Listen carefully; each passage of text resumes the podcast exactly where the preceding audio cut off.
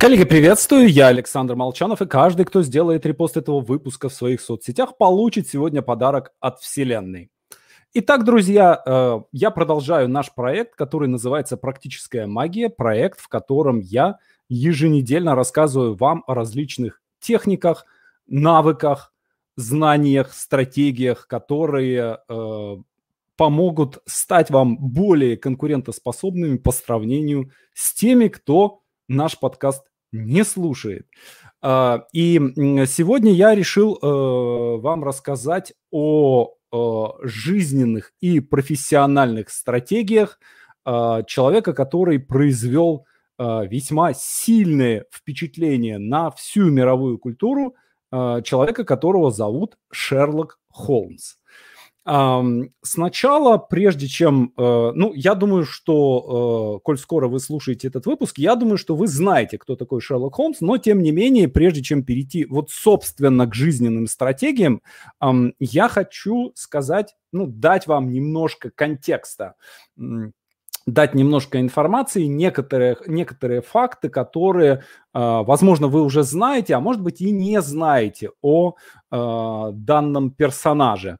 И если а, то есть вот с учетом этих фактов, которые я вам сейчас расскажу, вам легче будет понять, откуда берутся э, стратегии, о которых я буду рассказывать, и как именно они работают. Итак, прототипом э, Шерлока Холмса стал доктор Джозеф Белл, которым Конан Дойл восхищался за его сверхъестественное умение по мелким и малозаметным деталям сделать э, какие-то далеко идущие выводы о человеке. Ну, например, э, известный случай, что он по каким-то э, э, порезом, разрывом, э, помятостям на, брюкам, на брюках, он с одного взгляда определял, что пришедший к ему пациент является сапожником, да при этом левшой. Или, например, по запаху э, лака догадывался, что перед ним находится лакировщик. В реальности Джозеф Белл имел некоторое отношение к детективной работе, но в частности, когда э, Джек Потрошитель в 1988 году убил свою четвертую жертву в Лондоне, э, Скотланд-Ярд консультировался у Белла. Ну, насколько известно, Джек Потрошитель не был пойман, видимо, эта консультация как-то э, на пользу не пошла. Но, тем не менее, Джозеф Белл работал в Эдинбурге, в Шотландии, и Конан Дойль э, некоторое время являлся его помощником. И, э, кстати говоря, он не делал секрета из того, что именно Белл э, был прототипом, и сам доктор этим слегка гордился, хотя и считал, что в большей степени, ну, там, на 50% Шерлок Холмс это он, а на 50% это герой Эдгара По. Итак, первые наброски первого романа или первой повести здесь здесь есть разногласия, является ли этюд в багровых тонах романом или повести, были сделаны в 1886 году, конец 19 века, железный век. И э, когда Конан Дойль э, работал над этой историей, у него была куча вариантов, как назвать, э, как назвать героя, и в итоге он выбрал дать ему короткое, запоминающееся и довольно распространенное имя Холмс и не э, слишком распространенное имя и более сложное имя Шерингфорд. Также был вариант Шерингтон. Представьте, Шерингфорд Холмс. Но э, в поздних драфтах э, Шерингфорд, видимо, все-таки понял, что это ну, не совсем, не совсем как-то так произносится. Э, было заменено на ирландское имя Шерлок. Э, когда впоследствии историки изучали э, историю созна- создания э, Шерлокианы, они нашли огромное количество Шерлоков э, в окружении Дойла, э, но Шерлок у них было не именем, а фамилией. То есть Шерлок – это фамилия, которая стала э, именем. Также э, какое-то время в пригороде Бирмингема, где работал Конан Дойль, э, есть улица Шерлок-стрит. Так что не очень понятно, откуда, а, откуда из, из какого из многочисленных источников к нему пришло это имя. Изначально предполагалось, что у Шерлока будет два помощника. Это будут такие констебли, э, глуповатые, но энергичные. Позже э, все, эти, все эти достоинства были м, переданы Лейстреду э, по имени, э, констебли по именам Сэндифер и Филипп. Uh, и я вот очень люблю uh, наблюдать за тем, как меняются персонажи в процессе подготовки. Например, uh, я думаю, что если вы смотрели э, сериал под названием Elementary, это такая американская версия э, современного Шерлока, э, я читал э, один из каких-то, когда я учился в UCLA, э, учил сценарному мастерству, э, изучал сценарное мастерство, мы там делали то, что называется спек-скрипт. Это когда ты пишешь серию сериала, а, который тебе не заказали. И вот я писал там серию сериала а, Elementary, и я внимательно читал э, все сценарии этого сериала, и э, в числе прочего я читал первый пилот, который, первый драфт пилота, который не был в итоге снят, и вот э, в первоначальной версии Elementary помощником героя был человек по фамилии Ольшанский. Интересно, откуда, откуда взялась, э, взялась э, фамилия русского публициста, да, э, кто-то из авторов, может, может быть, какой-то русский затесался в команду авторов, но вот тем не менее. Такой забавный факт. Впоследствии Альшанский из сериала исчез и уже навсегда. Так вот, изначально другом сыщика, э, друга сыщика звали Орманд Секер. Э, представьте-ка, э, Шерлок Холмс и Орманд Секер – а, в окончательном варианте он стал э, Джоном Ватсоном. А, Ватсон тоже не, э, не из воздуха взялся, так звали стоматолога, который жил на Бейкер-стрит и у которого, в числе прочего, Конан Дойль лечил зубы. Э, писатели, здесь тоже наши исследователи, особенно те, кто не, не жил в Лондоне, а, они часто пишут, что Шерлок Холмс жил в центре Лондона на Бейкер-стрит, но на самом деле Бейкер-стрит не находится в центре Лондона, это скорее такая, такая тихая окраина, и э, во времена Конан Дойля э, улица заканчивалась дома, домом номер 100. Э, но за прошедшие годы э, улица продлилась, э, были построены следующие дома, и в числе прочего был построен дом 221, и а, 221Б означает квартиру на втором этаже дома 221 с отдельным входом. Uh, я там был, мед пиво пил, вот эту шапочку замечательную я там приобрел, давайте я ее сниму uh, пока. Там действительно довольно неплохой музей, такой достаточно уютный. Э, там воссоздана э, комната э, Шерлока Холмса, воссоздана, воссоздана спальня Шерлока Холмса, воссоздан вот это уютное, уютное помещение кабинет с камином, э, стоят два кресла, через коридор находится комната Шерлока Холмса, выше этажом находится комната доктора Ватсона, э, дальше комната миссис Хадсон, и э, затем ну, небольшое такое музейное помещение, где э, находятся восковые фигуры персонажей из э, рассказов о Шерлоке Холмсе. А внизу э, довольно, так, довольно интересный, довольно неплохой магазин. Так вот, первый роман был закончен, роман или повесть «Этюд в багровых тонах» был закончен в 1886 году, и изначально никто из издателей не хотел браться его печатать. А, потому что э, это в нашем представлении э, Шерлок Холмс это такой единственный и прекрасный, лучше всех детектив всех времен народов. На самом деле в то время рынок был перенасыщен детективами, и их было огромное количество. И только год спустя роман был опубликован, но при этом э, писатель был вынужден отдать все права за роман – а, на роман за 25 фунтов. Это неплохие деньги, но это не сумасшедшие деньги. Впоследствии издательство получило довольно большую прибыль монопольно переиздавая роман. А, э, не сказать, что роман прошел незамеченным, но, э, в общем, особого фурора он не произвел. 1890 а, год, три года спустя, а, выходит вторая повесть про Шерлока Холмса «Знак четырех», и вот эта повесть производит сенсацию. Популярность Холмса достигает невиданных э, высот, и журнал Стрэнд, в котором э, публиковались рассказы о Шерлоке Холмсе, эм, он увеличил свой тираж с 200 до 500 тысяч экземпляров в месяц. То есть представьте, в два с половиной раза увеличился тираж журнала. И, естественно, Конан Дойль был самым популярным автором в этом журнале и получал гонорар уже 50 фунтов за рассказ.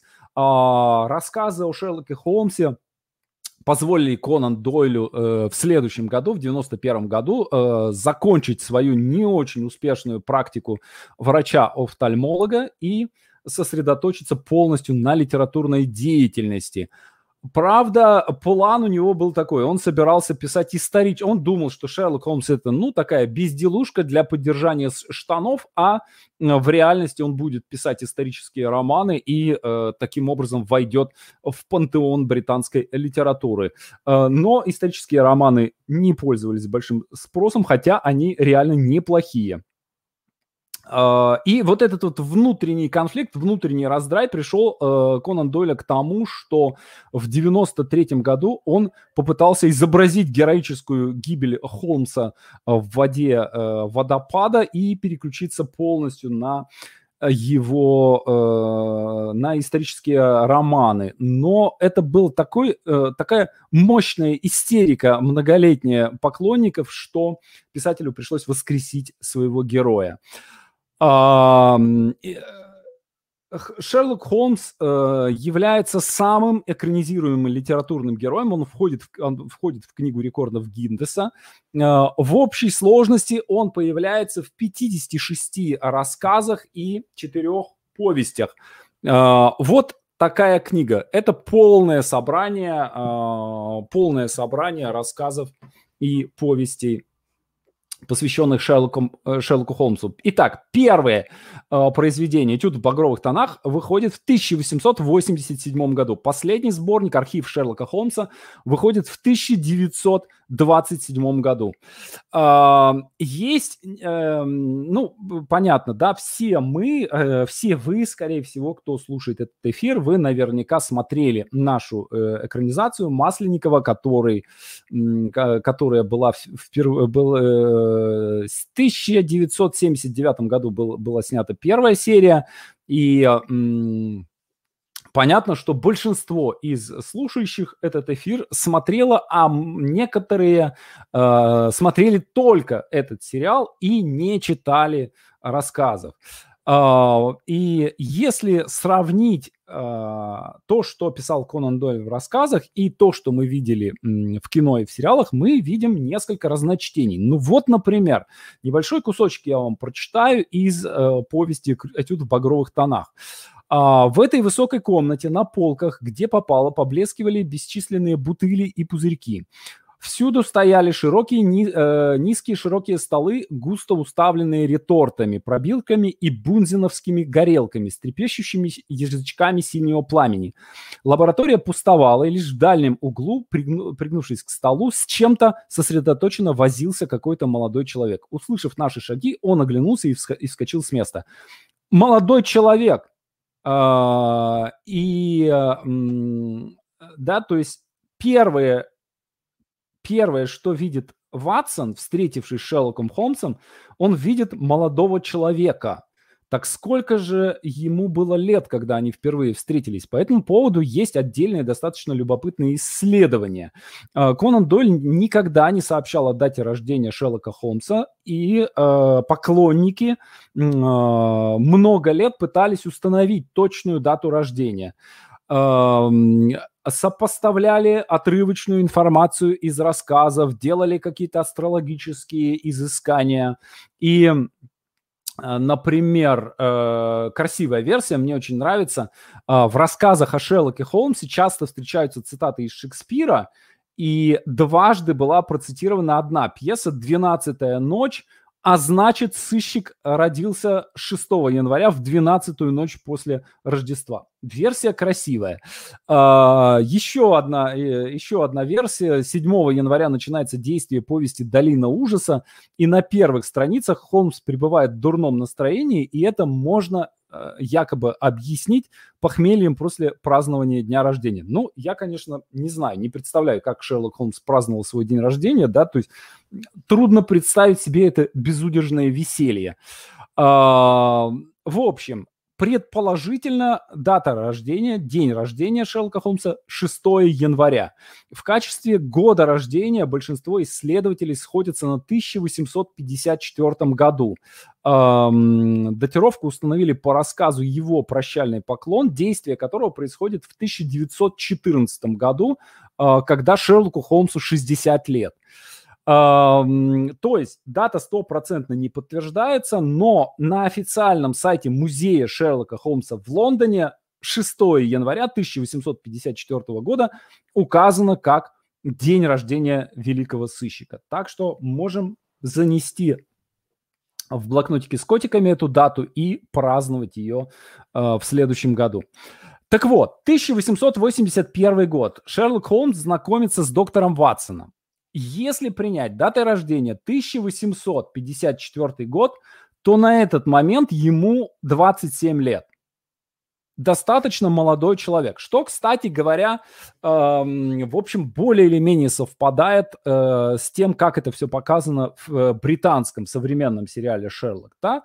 Э, где э, Шерлок, в общем, выглядит действительно таким молодым человеком. Василию Ливанову в момент, в 1979 году, в момент, когда снимается первая серия, 44 года. То есть, смотрите, насколько, насколько в реальности все меняется. Да? Это сразу же другая история. Эм, деды, 40-летние деды, которые вместе снимают квартиру, это совершенно другая история, да, то есть это история про каких-то людей, переживших некое крушение жизненное. А, в реальности это были молодые холостяки, которые э, снимали, э, снимали вот эти комнаты, и при этом в одном из рассказов есть упоминание, что за те годы, которые они снимали этот дом, за те деньги, которые они выплатили за аренду этих квартир, они могли бы этот дом купить. Что, в общем, тоже довольно забавно. Итак, вот э, какие у нас э, основные, основные события, основные даты жизни. А, по образованию Шерлок Холмс, по всей вероятности, биохимик. И на момент знакомства с Ватсоном он работает лаборантом в одной из лондонских больниц. На это тоже, э, в общем, зрители, зрители и поклонники сериалов э, мало обращают внимание. Да? Всем кажется, что его профессия какая, да? Он частный сыщик. Итак, 1881 год они знакомятся, 1888 год Ватсон женится и съезжает с квартиры. Дальше Холмс продолжает снимать квартиру у миссис Хадсон один. 1891 год, а, последнее дело Холмс, Холмса, схватка с профессором Мариарти, и Холмс пропадает без вести. А, все уверены в гибели Холмса с 91 года, 1891 года по 1894 год Холмс находился в бегах. Дальше, что в это время происходит в его жизни? Он выживает, извините за спойлер, он выживает э, в схватке на краю водопада и преодолевает Альпийские горы и добирается до Флоренции. Там он связывается с Майкрофтом и получает от него деньги. А затем он два года путешествует по Тибету, где посещает Лхасу и проводит несколько дней у Далай-ламы. Здесь есть, есть вероятность, что Холмс опубликовал свои заметки об этом путешествии под именем норвежца Сигерсона. Затем он объезжает всю Персию, а, заезжает в Мекку, и э, причем э, в это время, в те годы, э, посещать Мекку и, э, иноверцам запрещается, да, то есть, соответственно, он, по всей вероятности, переодевается э, в какого-то эм, такого мусульманского человека и э, проявляет какие-то определенные актерские навыки. А, затем отправляется к калифу в Хартуме, о чем предоставляет отчет э, министру иностранных дел Великобритании. Да? То есть здесь есть некий намек на то, что он выполняет какие-то деликатные поручения британского правительства. Затем он возвращается в Европу, несколько месяцев проводит на юге Франции, где занимается исследованиями веществ, которые получают из каменно-угольной э, смолы. В 1994 году он неожиданно появляется в Лондоне и занимается чем? Занимается ликвидацией остатков преступной группы Мариарти. Затем снова поселяется на Бейкер-стрит. И туда же переезжает овдовевший к тому времени доктор Ватсон. Итак, второе, второе э, возвращение друзей да, с 1894 года по 1904. 10 лет они живут там. А, в 904 Холмс уходит от дела и уезжает из Лондона в юго-восточную Англию, где занимается разведением пчел. А, и дальше ему продолжают поступать э, предложения о расследовании преступлений, но э, в большинстве случаев он их отклоняет, но, э, скажем, есть рассказ «Львиная грива», где он все-таки расследует некие происшествия уже после ухода на покой. 1914 год, э, последнее описанное дело Холмса, рассказ его «Прощальный поклон». Э, Холмсу здесь 60 лет. О дальнейшей судьбе Шерлока Холмса Конан Дойль упоминает, и говорится о том, что он жив и здоров, э, и в семнадцатом году э, он отправляет доктору Ватсону телеграмму с предложением написать о корнуэльском ужасе, да, то есть э, есть э, данные о том, что они пережили Первую мировую войну, никто из них не погиб, хотя и провели это время порознь Холмс в деревне, а Ватсон там же в Лондоне. Скончался он, по всей вероятности, где-то в середине, в конце 20-х годов. Так вот, э, про шляпу. Эта шляпа куплена как раз-таки э, в Лондоне на Бейкер-стрит, в этом музее. Шляпа называется «Шляпа охотника за оленями». Э, по-английски она называется «Deer Stalker». Иногда ее сейчас называют «Шляпа Шерлока Холмса». В текстах Конан Дойля э, эта шляпа не упоминается. Ее придумал первый иллюстратор рассказов о Холмсе Сидни Педжет, э, который сам носил похожий головной убор. Э, в то время такую шляпу носили только в сельской местности. Э, Шерлок Холмс не мог ее носить в городе. Он носил обычную шляпу с полями. Э, кстати, в текстах э, Конан Дойля Шерлок ни разу не говорит фразу элементарно Ватсон, она появляется только в экранизациях. А, как я уже говорил, по числу экранизаций история о Шерлоке Холмсе попала в Книгу рекордов Гиннесса. На 2017 год вышло около 250, ой, 210 фильмов, сериалов, анимационных фильмов о Шерлоке Холмсе.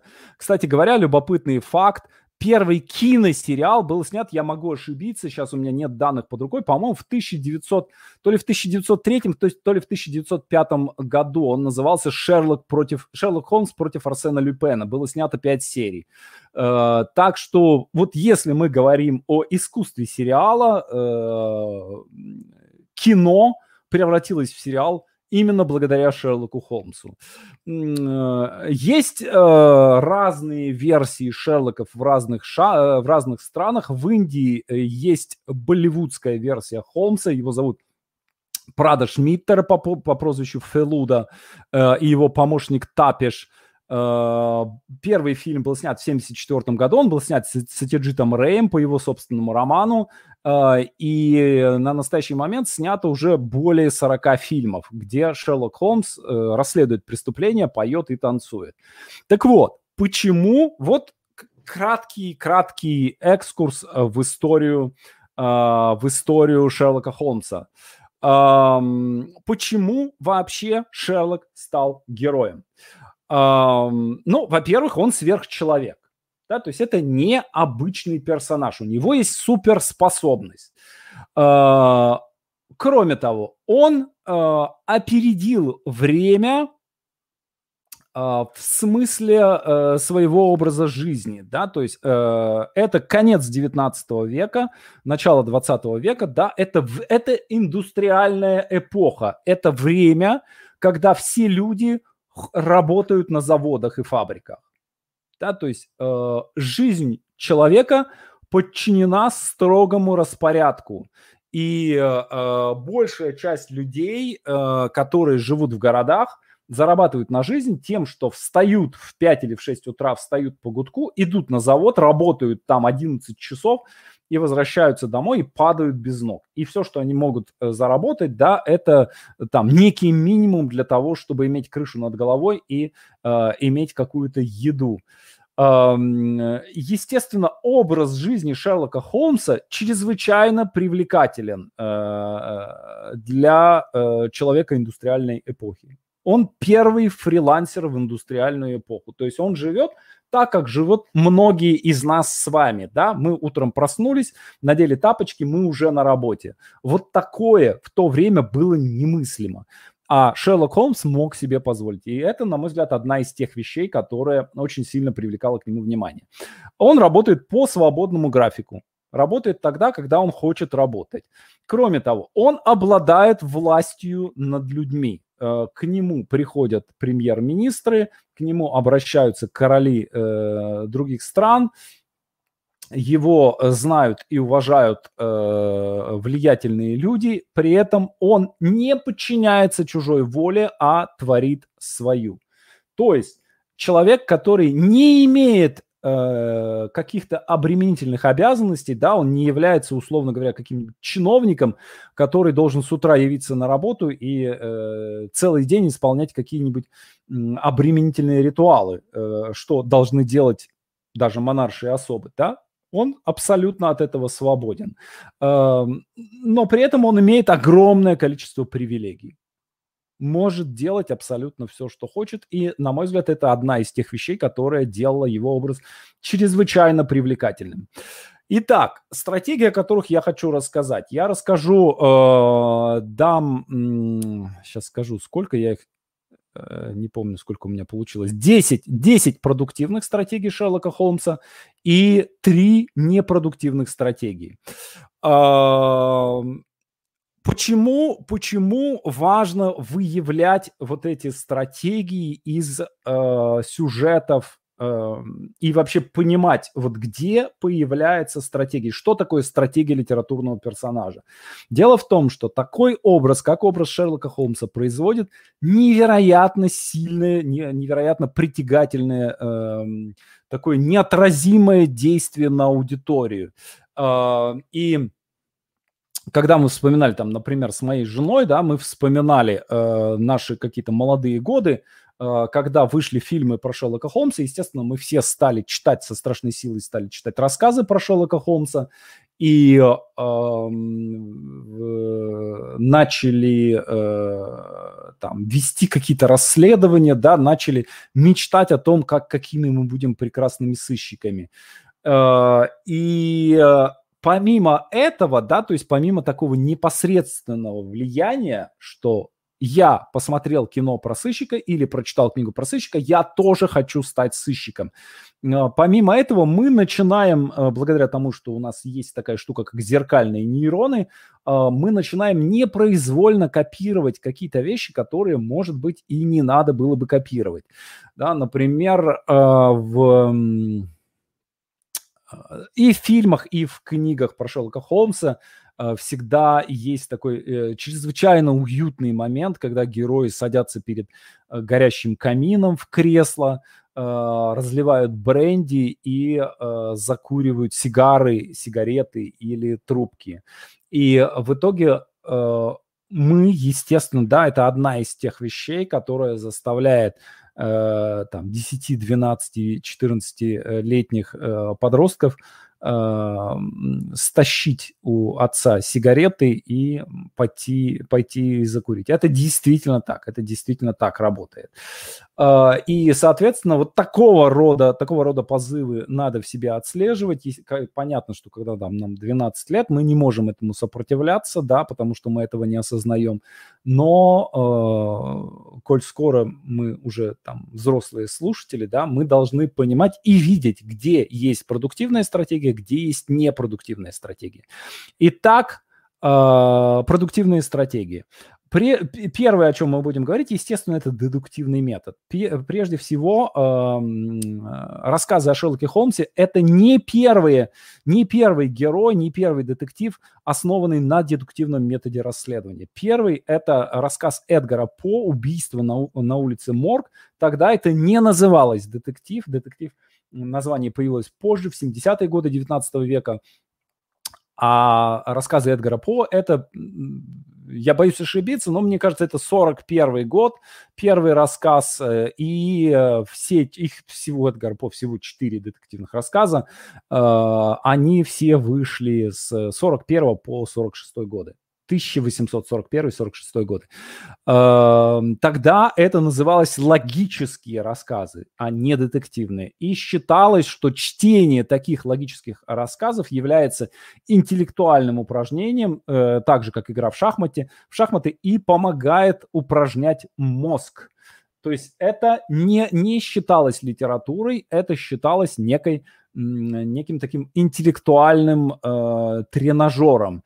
И, соответственно, занимались этим э, джентльмены, э, которые имели в анамнезе хорошее образование, э, знали латыни, очень хорошо знали классическую литературу и э, очень хорошо разбирались в политике и экономике. Да? То есть это было развлечение для элиты. Много-много-много позже оно э, стало достоянием широкой публики.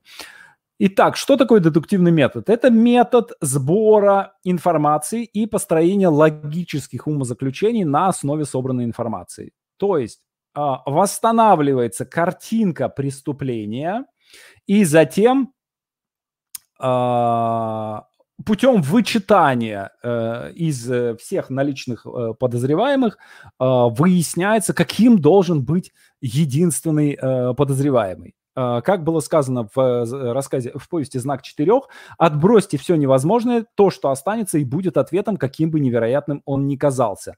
Ну, пример. При расследовании дела о пропаже сокровищ Агры э, Холмс сталкивается с ситуацией, э, что преступник по приметам и оставленным уликам является человеком невысокого роста, с ногой размером как у ребенка. И перебрав все варианты, отбросив их, Э, Холмс останавливается на единственном возможном, хотя и крайне маловероятном, что это малорослый дикарь с Андаманских островов. Э, хотя это выглядит парадоксальным, но это и оказывается правильным ответом. То есть устанавливаем все возможности, относящиеся к исследуемому событию, затем исключаем последовательно их все, кроме одной, и тогда вот это последнее и будет служить ответом на интересующий вас вопрос. А, и э, Шерлок везде и всегда вот свой дедуктивный метод эм, показывает как, ну, некое такое единственное, единственный, самый, самый, самый правильный метод мышления. На самом деле э, от э, зоркого глаза читателей не ускользнуло, что помимо э, дедуктивного метода Шерлок использует индуктивный метод – и абдуктивный метод. Сейчас я о них вкратце расскажу. А, по этому поводу немало копий э, за э, последние сто лет сломано между поклонниками. Но, тем не менее, как минимум часть метода, часть решений основана на индукции. Э, процесс логического вывода на основе перехода от частного положения к общему.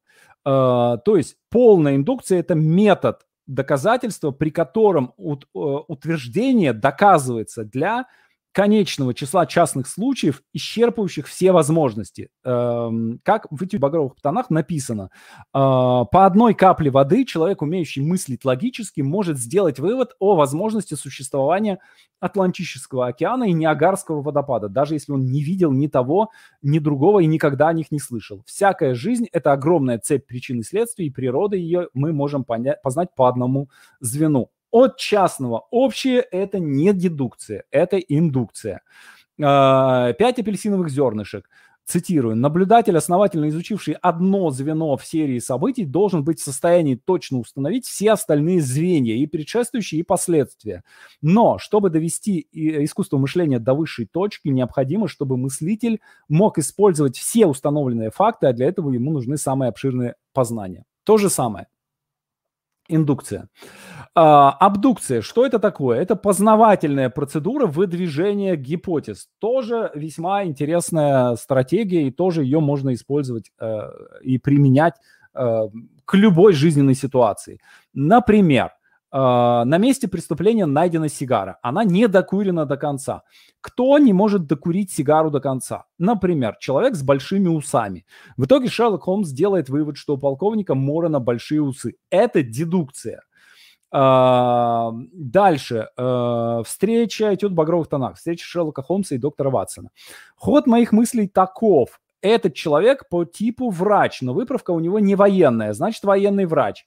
Он только что приехал из тропиков. Лицо у него смуглое, но это не природный оттенок кожи, так как запястье у него гораздо белее. Лицо изможденное, очевидно, немало натерпелся и перенес болезнь. Был ранен в левую руку, держит ее неподвижно и немножко неестественно. Что это? Это, конечно, это дедукция. Это от общего к частному. Дальше. Где же под тропиками военный врач-англичанин мог натерпеться лишений и получить рану? Конечно же, в Афганистане. Это абдукция. Весь ход мысли не занял и секунды. Да? То есть вот мы видим дедукция, индукция, абдукция. Три основных э, стратегии Шерлока Холмса при расследовании преступлений. Дальше, следующая, следующая стратегия – это наблюдательность, исключающая фильтры. Да, то есть это мозг, который отключает любые фильтры, да, то есть когда мы смотрим на что-то, мы всегда фильтруем, э, фильтруем э, какую-то информацию, да, чтобы не, не, чтобы мозг у нас, э, мозг это очень такая энергозатратная машинка, и э, для того, чтобы не перегреваться, он отключает какую-то часть информации. И, например, Uh, это не у Шерлока Холмса было, это было у Честертона эм, история, когда э, из ниоткуда появлялся преступник, непонятно, кто был преступником, э, и впоследствии отец Браун обнаруживает, что э, он понимает, кто был преступником, это был почтальон. Почему? Потому что почтальон это привычный какой-то человек в нашей картине мира, настолько привычный, что мы его не замечаем. А, кстати, а, возможно, вот эта история с почтальоном это а, некая перекличка с Кэбманом, да, помните, в э, этюде в багровых тонах, да, там фигурирует Кэбман. Опять же, да, Кэбмана мы не замечаем, их настолько много, что э, он в нашей картине мира отсутствует. Э, соответственно, э, Шерлок Холмс, его, э, одна из основных его стратегий состоит в том, что он наблюдает все, то есть он видит всю картину в самых мельчайших деталях. То есть его мозг работает таким образом. Он, кстати, про себя как про читателя рассказывал, что я читаю беспорядочно, но при этом очень цепко запоминаю детали, да, то есть это мозг немножко такой аутичный, да, то есть мозг аутиста, который э, схватывает, схватывает и запоминает огромное-огромное количество деталей, э, тем самым, ну, сильно достаточно перегружая мозг. Но, тем не менее, да, э, любая деталь может быть важна. Например, странное поведение собаки, которая почему-то не лаяла. Чтобы заметить такую деталь, нужно видеть все детали. Вот это одна из э, стратегий Шерлока Холмса. Вторая стратегия, наряду с индукцией, дедукцией и абдукцией. Дальше, следующее. Раз уж у вас есть такой мозг, который э, пропускает через себя огромное количество информации, значит что? Нужно искать способы этот Э, эту нагрузку на мозг немножко снизить, немножко ослабить. И для этого Шерлок Холмс использует несколько стратегий, часть из них продуктивна, часть непродуктивная. Об этом мы сейчас поговорим. Самая простая продуктивная стратегия – это выгрузка ненужной информации. Здесь самый известный случай из этюда в багровых тонах. Шерлок Холмс не знает, что Земля вращается вокруг Солнца. Это лишняя информация, ее можно забыть. А, понятно, что в этом есть немножко какой-то понт. Я думаю, что Шерлок Холмс, конечно, знает о том, что Земля вращается вокруг Солнца. Просто он показывает, что это не важная для него информация, и он старается такую информацию игнорировать. Да? То есть фильтр включается вот на этом уровне, на том уровне, на котором ни у кого из нормальных людей фильтр не включается. А, любопытно, что Ватсон составляет некий список, он довольно занятный. А, оценивает области Шерлока Холмса в различных э, областях. Вот давайте я вам зач- зачитаю. Знания в области литературы никаких, что неправда, кстати говоря, потому что Шерлок Холмс довольно часто цитирует Библию, довольно часто ши- цитирует какого-нибудь там Амар Хаяма, э, очень много цитирует Шекспира, да, то есть литературу на самом деле он знает и знает ее хорошо. Философии никаких, астрономии никаких, политики слабые, что, кстати говоря, тоже неправда, потому что э, Шерлок Холмс, когда встречается с, ну, например, когда э, происходит скандал в Богемии, да, он немедленно э, опознает личность э, предполагаемого графа фон Крама. А в рассказе «Второе пятно» он сразу же догадывается, какой именно монарх Европы написал опрометчивое письмо. Эм, Ботаники неравномерные, да, знает свойства белладоны, опиума, ядов, вообще не имеет понятия о садоводстве. Э, геологи э, практически, геологии практически, но ограниченные. С первого взгляда определяет образцы различных почв. После прогулок показывает брызги грязи на брюках и по их цвету и консистенции определяет, из какой она части Лондона. Химии глубокие, ну, поскольку он биохимик, Анатомии точные, но бессистемные. Уголовной хроники огромные. Знает все подробности каждого преступления, совершенного в 19 веке. Хорошо играет на скрипке, отлично фехтует на шпагах и эспадронах. Прекрасный боксер. Кстати, любопытно, что за все, за все, во всех текстах, за всю историю Шерлока Холмса он всего семь раз применяет оружие. А, основательные практические знания английских законов. А, итак, вот мы видим что первое, что э, видит доктор Ватсон, столкнувшись с ним, да, он видит крайне неравномерный, не э, неприемлемый для, для обычного человека перепад в знаниях, которые человек впускает в свою голову. Э, это довольно любопытно, это можно использовать как э, метастратегию. И э, мне кажется, вот это, на это стоит обратить внимание. Очень часто мы забиваем себе голову информацией, которая в реальности нам никоим образом не нужна. И вот Шерлок Холмс вот в этой э, фильтрации, фильтрации этой информации, да, понятно, что она немножко карикатурна, но мне кажется, что он дает нам некий урок. Может быть, э, какую-то, действительно, да, э, вот какая-то часть информации, которую мы закачивали в себя там многие годы и продолжаем закачивать, да, она нам совершенно ни зачем не нужна. Дальше, следующее. Поиск внутренних связей между не связанными внешне явлениями. Здесь я немножечко позволю себе поглумиться, э, приведу две цитаты.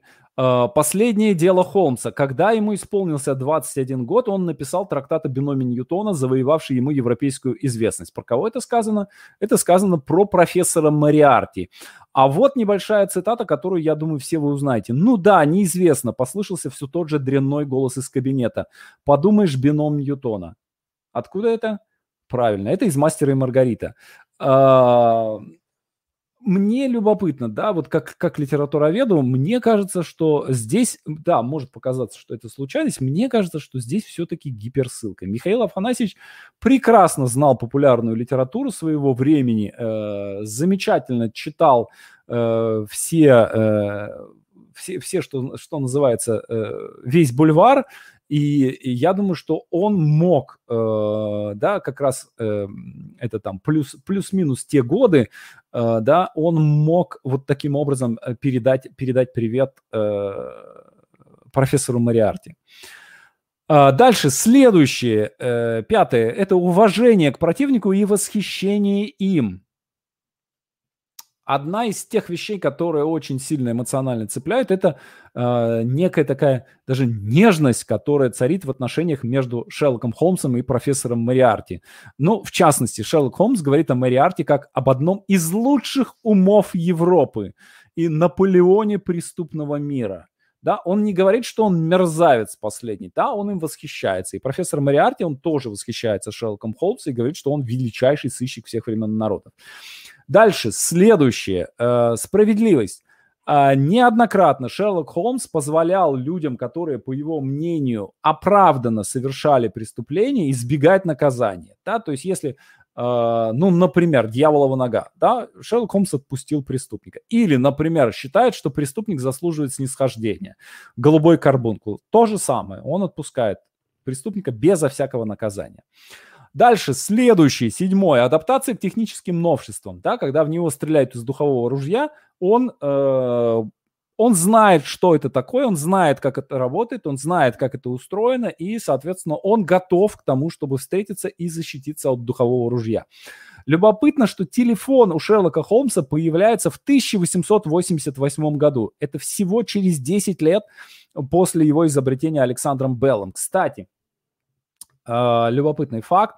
Реального ассистента Белла звали Томас Ватсон. Не знаю, зачем вам эта информация, но вдруг зачем-нибудь она вам пригодится. Так, то есть Шерлок Холмс не чуждается э, технических новшеств. Дальше, следующая стратегия – это игра на скрипке.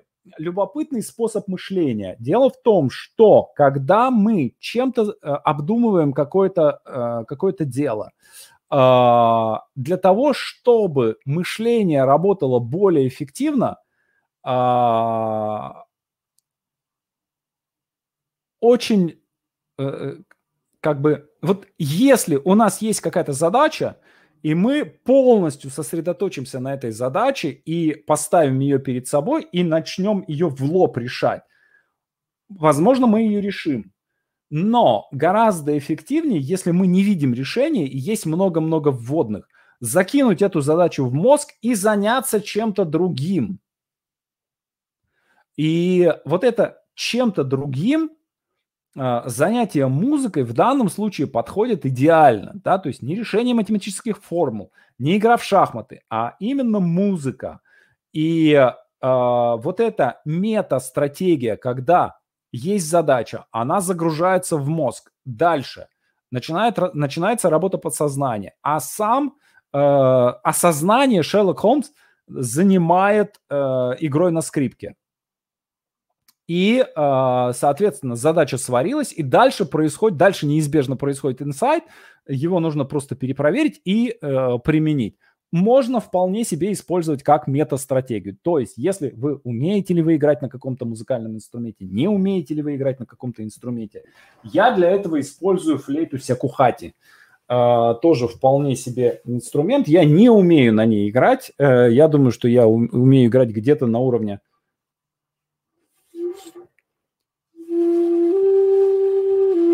на уровне Шерлока Холмса его игры на скрипке. Но, тем не менее, когда мне нужно решить сложную задачу, я э, закидываю в голову информацию, э, беру скрипку и начинаю, начинаю ходить ходить по дому и дудеть, распугивая домашних. Дальше следующий – делегирование. В некоторых делах на Шерлока Холмса работает группа лондонских беспризорных мальчишек. В основном он их использует в качестве э, наружки, э, но иногда может дать им более сложное поручение, да, помните, в «Собаке Баскервилля» он поручает обойти э, гостиницы и проверить мусорные корзины э, с целью найти изрезанную газету. Еще одна неочевидная стратегия, мы уже потихонечку переходим к непродуктивным, и продуктивные я закончу на этой, а говорю, что я считаю это продуктивной стратегией. Как известно, Конан Дойль был мистиком. Э, как известно, он верил во всякое столоверчение, в спиритические сеансы и так далее. И по этому поводу весьма изрядно позорился. Есть даже такой сериал э, в «Городские мифы». Это такой сериал-антология, который основан на э, якобы реальных исто- э, историях, да, частично реальных, частично там додумки, э, понимаете, как хотите. И вот, в числе прочего, там есть история про Конан Дойля, где он выглядит совершенно свихнувшимся, свихнувшимся дедом, э, который верит в э, каких-то духов там и так далее. Uh, но uh, надо понимать, да, что это за эпоха, да, это время такого, с одной стороны, uh, такого рационализма, и в то же время, естественно, если у нас э, где-то что-то э, добавлено, значит где-то что-то убавлено. И этот рационализм э, сочетался с разгулом какого-то совершенно, совершенно разузнанного, разнузданного мистицизма. И в России, кстати говоря, это происходило и в Лондоне, и в э, Англии, э, везде в Европе, и в Америке. А, так вот, э, я заинтересовался, собственно, а был ли, а, а, отразилось ли каким-то образом вот этот интерес к мистицизму Конан Дойля, отразился ли на Шерлоке Холмсе? Оказалось, отразился. И а, в рассказе «Чертежи» Брюса Партингтона Шерлок Холмс увлекается монографией «Музыка средневековья», и это, эта монография, это такая эзотерическая, весьма весьма э, эзотерический труд, посвященный э, там некому влиянию потусторонних духов на музыку. Я думаю, что даже если ты э, матерый рационал, который между Платоном и Аристотелем в любой непонятной ситуации будет выбирать Аристотеля. Чуть-чуть мистики, чуть-чуть эзотерики, понятно, что э, ну, не надо по позволить дать себе на, над этим верх, да, но тем не менее, вот чуть-чуть мистики впустить в свою жизнь, я думаю, что это продуктивная стратегия. Потому что это дает возможность э, впустить в свою жизнь нечто чудесное, да, то есть это немножко, э, да, то есть когда ты вот полностью, э, полностью рационален, а, ты берешь на себя всю ответственность за происходящее в мире. И это очень тяжелый груз, и он очень выматывает. И э, я считаю, что, э, ну, как бы не способствует долголетию активному.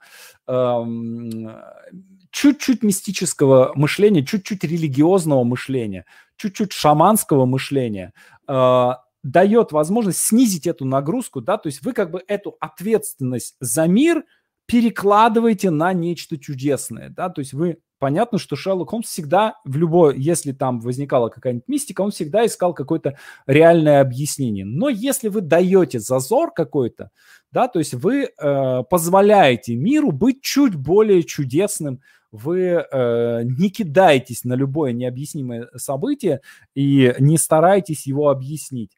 Э, на мой взгляд, это продуктивная метастратегия, которая способствует, э, способствует ну, некому такому расслаблению, переключению и в конечном счете выживанию.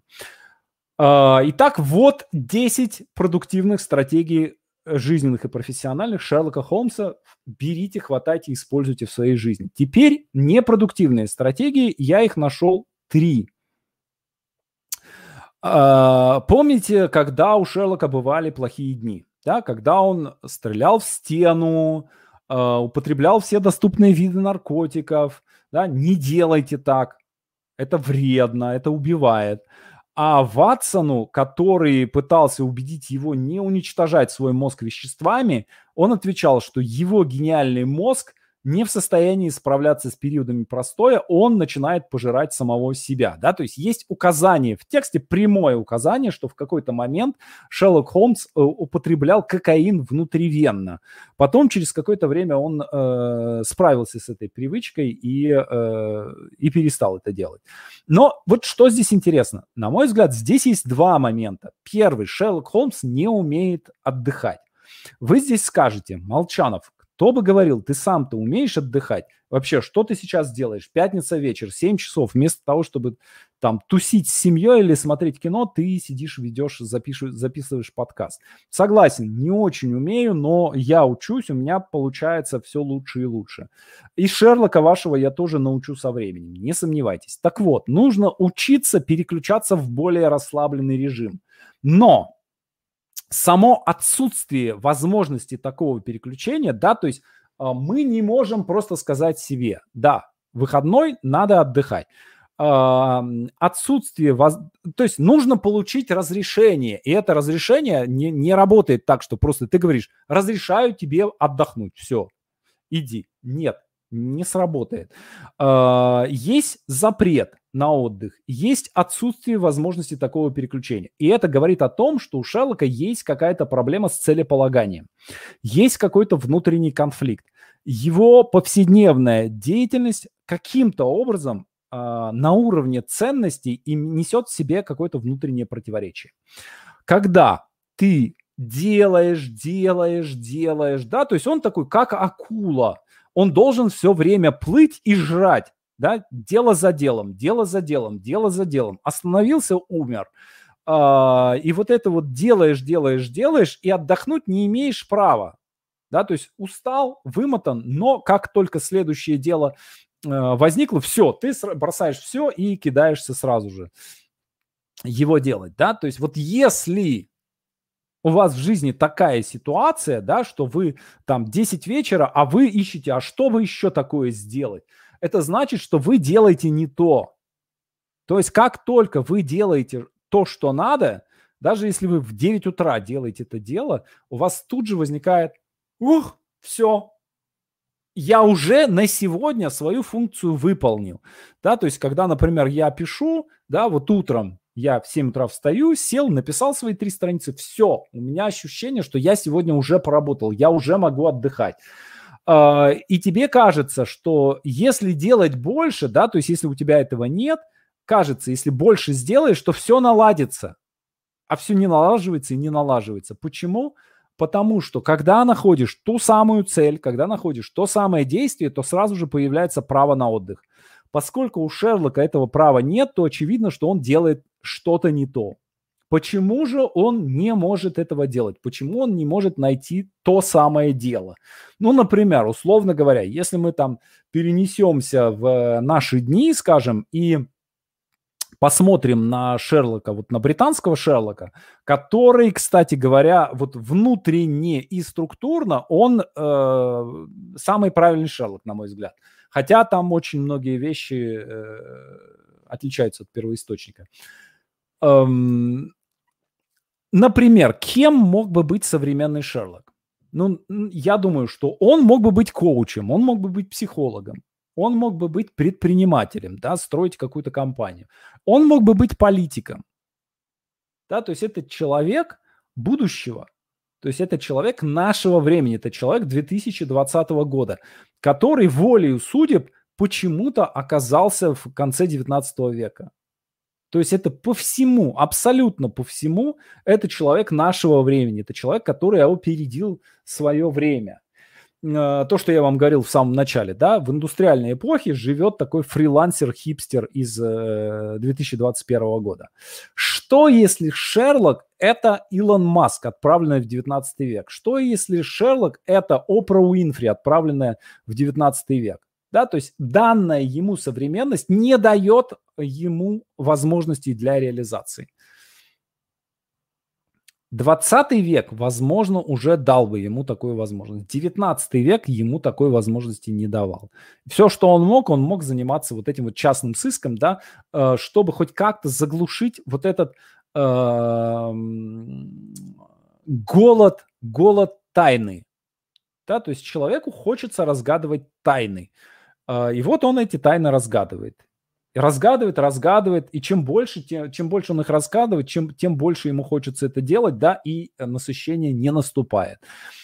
То есть нужно разобраться с целеполаганием. Шерлок Холмс, на мой взгляд, за всю свою жизнь так и э, не понял, чего он на самом деле хочет.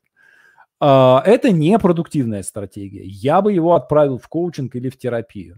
Второй момент – это возникновение непредсказуемых э, пауз в работе. Да, то есть э, мы видим, Шеллок сидит, ждет клиентов, говорит, мне скучно, стреляет в стену из пистолета, э, употребляет наркотики, бьется головой о стену и так далее. Да? Ну, дружище, и сидит и прислушает, не звонок ли там внизу, не, не клиент ли к нему идет с, как, с каким-нибудь новым интересным делом. Ну, так сделай же ты хоть что-нибудь для того, чтобы клиенты появились. Но это же абсолютно элементарная вещь. То есть никто... Это же элементарно, Шерлок. Uh, да, uh, никто, и вот любой там средней руки современный какой-нибудь инфобизнесмен uh, на месте Шерлока организовал бы себе очередь из клиентов, да, то есть сделал бы так, что у него там клиенты поступали бы равномерно, без пауз. Закончил одну историю, появляется вторая, да, и люди сидят и ждут очереди. А, и а, сделай же хоть что-нибудь для того, чтобы клиенты появились, да, дай объявление в газету в конце концов. В конце концов, попроси Ватсона написать о тебе пару рассказов для журналов, да, выстрой воронку из интересных клиентов и сделай какой-нибудь фильтр, да, посади какого-нибудь помощника, который будет отфильтровывать неинтересных э, клиентов, да, не бери же ты себе м- простые дела. Дальше, э, последняя э, непродуктивная стратегия. Я понимаю, что это звучит э, совсем простовато, но тем не менее это тоже надо учитывать. Да? Это разрушение тела курением и наркотиками. Как я уже говорил, в знаке четырех мы видим его употребляющим кокаин внутривенно. Да? Он употреблял наркотики при полном отсутствии интересных э, преступлений. Э, мой мозг бунтует против безделья. Дайте мне дело, дайте мне сложнейшую проблему, неразрешимую задачу, запутаннейший случай, и я забуду про искусственные стимуляторы. Ну, дружище, займись медитацией. Тебе это не надо. Не делай так.